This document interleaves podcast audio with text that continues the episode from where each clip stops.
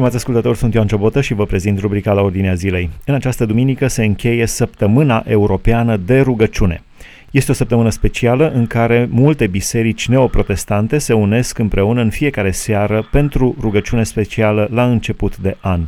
Stăm de vorbă cu pastorul Ioan Bugnăruc pe această temă. Mai întâi, de ce credeți că este nevoie de unitatea credincioșilor neoprotestanți evanghelici în rugăciune? Este o poruncă și e un lucru stabilit de Domnul Isus Hristos, anume credincioșii trebuie să se unească în rugăciune, pentru că rugăciunea în unitate are o putere specială pe care o zice uh, cu privire la care Domnul Isus Hristos face referire specială. Uh, El este prezent în mijlocul nostru, dacă sunt care se adună în numele Domnului Isus Hristos și dacă este o unitate în gândire, în viziune, unitate duhovnicească, Dumnezeu poate să facă ca răspuns la rugăciune lucruri extraordinare. Aș vrea să vorbim puțin acum despre rugăciune în general. Care este scopul rugăciunii, care sunt efectele rugăciunii, de ce de multe ori uh, senzația este că cerul este închis, ce trebuie să facem pentru a accede la Dumnezeu uh, și uh, deja am pus prea multe întrebări.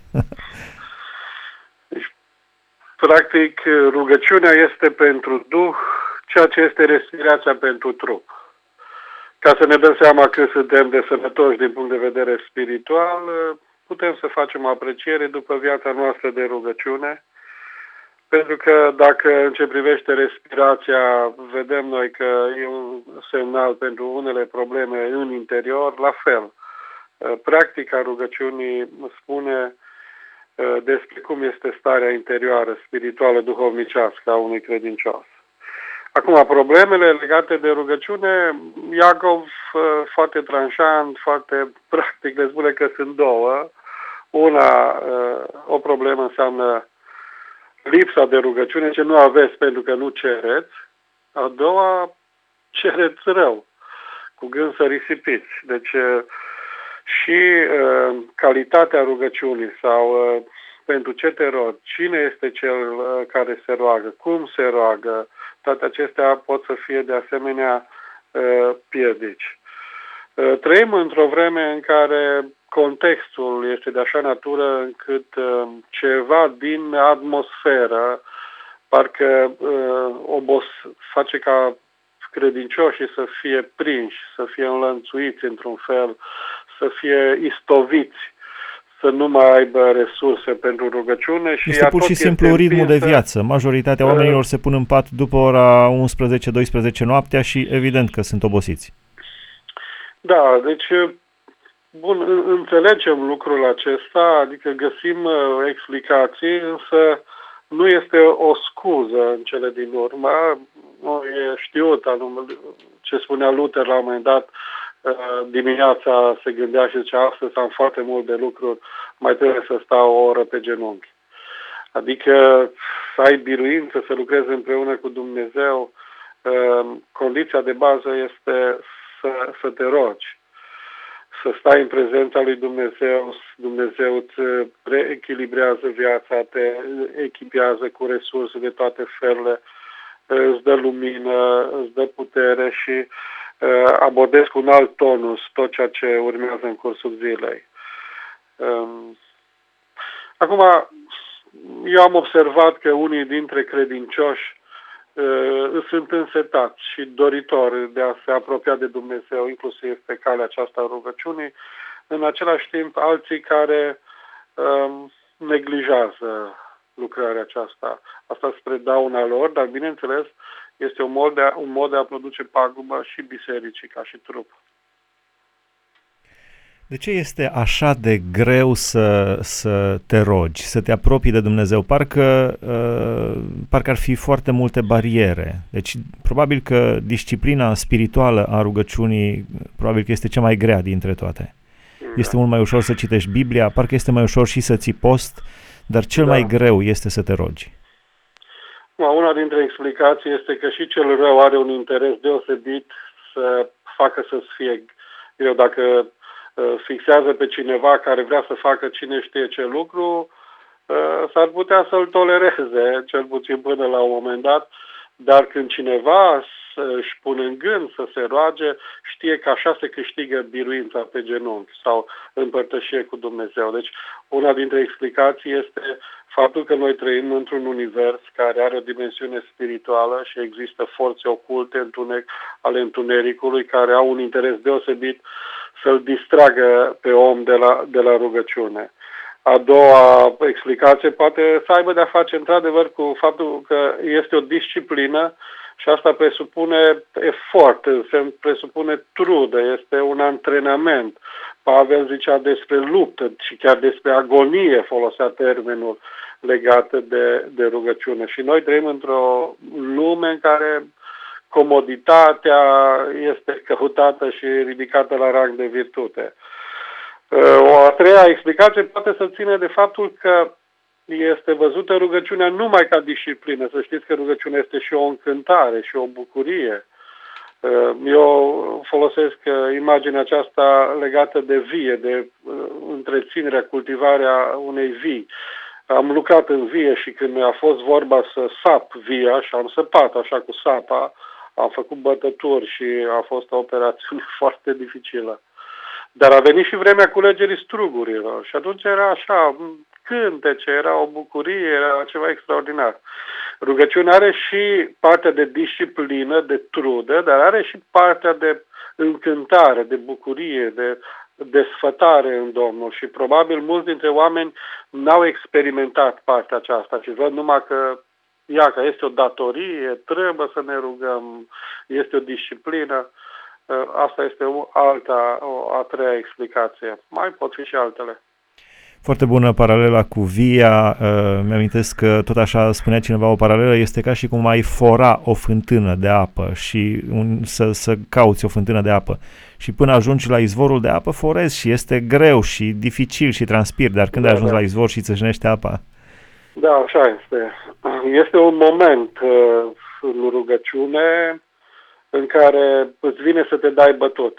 Că, bă, gata, m-am rugat, însă dacă învingi, se întâmplă așa cum uh, spun profesorii de sport, când cineva aleargă și la un moment dat simte că nu mai poate. Dacă în acel moment mai face totuși unele eforturi, se produc ceva în fibra musculară, ceva foarte benefic, în așa fel încât face ca fibra să fie în cele din urmă mai flexibilă și mai puternică. Uh, atunci e momentul acela când îți vine să te dai bătut, dacă mai forțezi un pic, uh, sunt șanse deosebite ca să, să lasă curgă izvoarele și atunci rugăciunea devine o, o încântare. De ce spune Biblia rugați-vă neîncetat? Sau în general, ce spune Biblia despre rugăciune?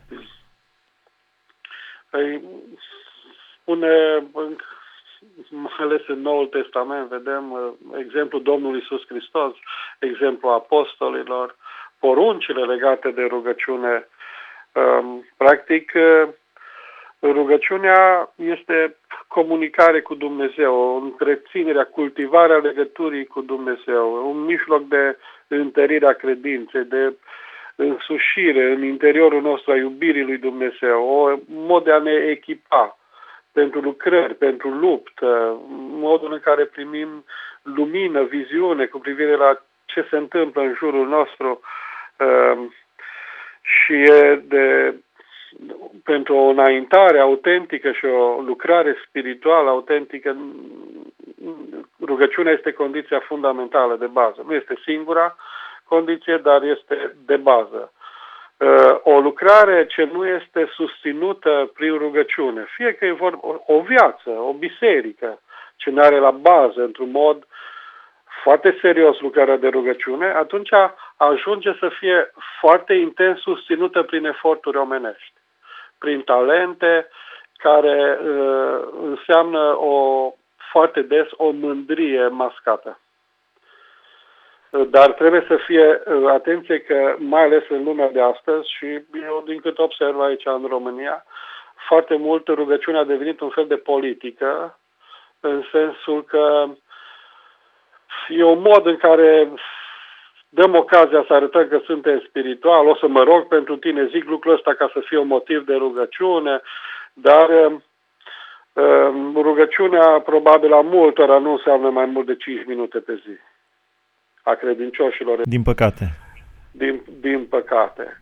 Și acolo este doar așa pentru alinarea cugetului, că doar sunt credincios și dacă nu mă rog, înseamnă că mai am probleme și s-ar putea să fiu mustrat așa în cuget. Spunea cineva, un om al rugăciunii, spune, pericolul uh, foarte mare pentru rugăciune este rugăciunea în grabă și uh, puțin, așa, ca datorie, ca rubrică. Am bifat-o și pe asta că trebuie să fie. La final aș vrea să vă întreb dacă există cumva o rețetă pentru ascultătorii care sunt uh, sinceri și pentru fiecare dintre noi și care ne, ne dorim din toată inima rugăciunea. Există o rețetă, există câțiva pași pentru a ajunge la, la rugăciunea aceea profundă a inimii, la, la legătura clară cu Dumnezeu? Avem exemple în Sfânta Scriptură. Din Scriptură descoperim cum trebuie să ne rugăm Uh, mai sunt oameni care au uh, exersat mai mult decât noi uh, în domeniul acesta și pot să fie exemple vii legate de rugăciune. Există cărți scrise de oameni ai rugăciune. Scris, sunt cărți scrise și de oameni doar inteligenți. Dar există cărți scrise de oameni care au practicat rugăciunea și ele pot să fie așa, îndrumătoare și instrumente. Vrem să învățăm din Scripturi, de, de la Dumnezeu, prin Duhul Sfânt, din experiența fiecăruia, să ne încurajăm și să ne învățăm unii pe alții și toți de la Dumnezeu cum să ne rugăm. Uh, pentru că, într-adevăr, uh, e important să știi și cum să te rogi. Uh, dar cine vrea, poate să pună întrebarea aceasta direct lui Dumnezeu. Doamne, Dumnezeule, învață-mă să mă rog. Și sunt convins că Dumnezeu uh, îi va da învățătura suficientă. Îi va îndrepta în primul rând spre Scriptură, spre rugăciunea Tatăl nostru, care este un model, nu este așa un șablon și este un model de rugăciune. Aici descoperim lucruri adânci vis-a-vis de cum trebuie să fie rugăciunea noastră. Și la final, înainte de a înălța o rugăciune către Dumnezeu, uh, v-aș mai întreba uh, cum este rugăciunea biblică. Adică atunci când uh, credinciosul vine înaintea lui Dumnezeu, este nevoie să apeleze la mijlocitori, la sfinți, la obiecte, la alți intermediari. Da, e foarte, bun, foarte potrivită întrebarea. Din Scriptură descoperim așa că rugăciunea este adresată Tatălui Ceresc în numele Domnului Isus și prin Duhul Sfânt. Aceasta este rugăciunea biblică. Altfel, toate religiile din lumea asta au rugăciunea ca practică devoțională. Deci pot să fie variațiuni pe, pe tema aceasta foarte multe, dar rugăciunea biblică, rugăciunea după voia lui Dumnezeu este așa, în numele Tată, adresată Tatălui, în numele Domnului Isus, prin Duhul Sfânt. Și totuși v-aș mai întreba ceva pentru că spuneați că toate religiile au uh, practica rugăciunii. De ce a lăsat Dumnezeu în, uh, în ADN-ul omului această dorință după el? Această nevoie de rugăciune. Rugăciunea este o nevoie. Unii se roagă doar da. când sunt într-o catastrofă, alții încearcă da. să facă un mod de viață. De ce a lăsat, de ce a înscris Dumnezeu în om această nevoie de rugăciune? Deci acum chiar diversitatea aceasta, inclusiv de religii, rugăciunea, jerfa, iară este un lucru interesant. Religiile uh, de pretutindeni au ca mod de apropiere de Dumnezeu jerfa, chiar dacă nu este jerfa așa cum scrie în Vechiul Testament sau Noul Testament, dar uh, este un argument, cum spunea Mircea Eliade, cu privire la existența lui Dumnezeu și uh, la faptul că sacrul în viața omului nu este doar o dimensiune psihologică, subiectivă, ci o dimensiune transcendentă. Există ceva care ne depășește. Omul este după chipul și asemănarea lui Dumnezeu și este făcut pentru comunicare cu Dumnezeu. Este o expresie a chipului lui Dumnezeu în om, chiar dacă este un chip afectat de păcat. Dar omul, în încercarea lui de a relega, de a se relega de Dumnezeu, uh, apelează la practica rugăciunii. Dar, bineînțeles, E nevoie de revelație, de lumină cu privire la cum trebuie să ne rugăm și aici descoperim în primul rând în Sfintele Scripturi. Cred că Francisc de Asisi spunea, biserica acum nu mai poate să spună, la fel ca și Pavel și Petru, aur și argint nu avem, dar nu mai poate să spună nici ca și ei, ridică-te, ia-ți patul și umblă. O variantă este că Toma d'Aquin a spus lucrul acesta, uh, uh, probabil într-o discuție cu un papă care a arătat bogățiile Vaticanului și papa a zis așa, uite, biserica nu poate să spună aur și argint n-am și atunci replica lui Toma d'Aquino, dar nici să spună numele lui Isus Hristos, ridică-ți, ridică patul și du-te acasă. Da, la final aș vrea să, să ne rugăm, pentru că am vorbit despre rugăciune, să ne rugăm.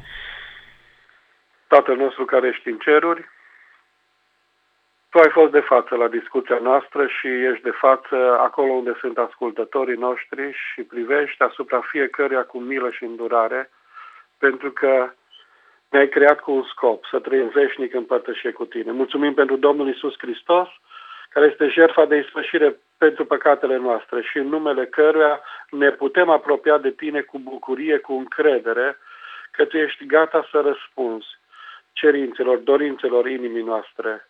În numele Domnului Isus, mă rog ca peste bisericile din România să reveși un duh de îndurare și de rugăciune. O, să faci o chemare deosebită, sfântă, tinerilor, vârstnicilor, oamenilor de toate categoriile, în așa fel încât să fim puternici în cuvinte și în fapte. Mă rog pentru biserici care să pună la temelia vieții lor lucrarea de rugăciune într-un mod serios și sistematic. Binecuvântează bisericile cu răspunsuri minunate la rugăciune, cu harul de a mărturisi intervențiile tale deosebite, dovezile tale de iubire, de bunătate, de putere în mijlocul fiecăruia. În numele Domnului Isus Hristos, mă rog ca în continuare să inspiri pe cei care se ridică în numele Tău și deschid gura să se roage. Te rog să-i îmbraci într-o putere și o încredere deosebită că Tu ești un Dumnezeu care ești prezent și ei aminte la rugăciunile copiilor Tăi. Pentru cei care sunt dintre ascultătorii noștri și care așteaptă o îndurare din partea Ta, o intervenție deosebită. Binecuvântează-i cu o privire ațintită spre Domnul Isus Hristos și cu încredere și îndrăzneală să-și deschidă inima și gura și să îndrăznească înaintea ta să ceară lucruri mari pentru gloria numelui tău și fericirea lor veșnică. Amin. Amin, mulțumim frumos. Uh, stimați ascultători, aici se încheie rubrica la ordinea zilei. Am discutat despre faptul că în uh, multe biserici neoprotestante, prima săptămână a anului este săptămână de rugăciune. Credincioșii din toată Europa și toți cei care doresc se unesc împreună pentru rugăciune. Mulțumim, aici se încheie, stimați ascultători, rubrica la ordinea zilei. Sunt Ioan Ciobotă, am stat de vorbă prin telefon cu pastorul Ioan Bugnăruc pe această temă. Dumnezeu să vă binecuvânteze!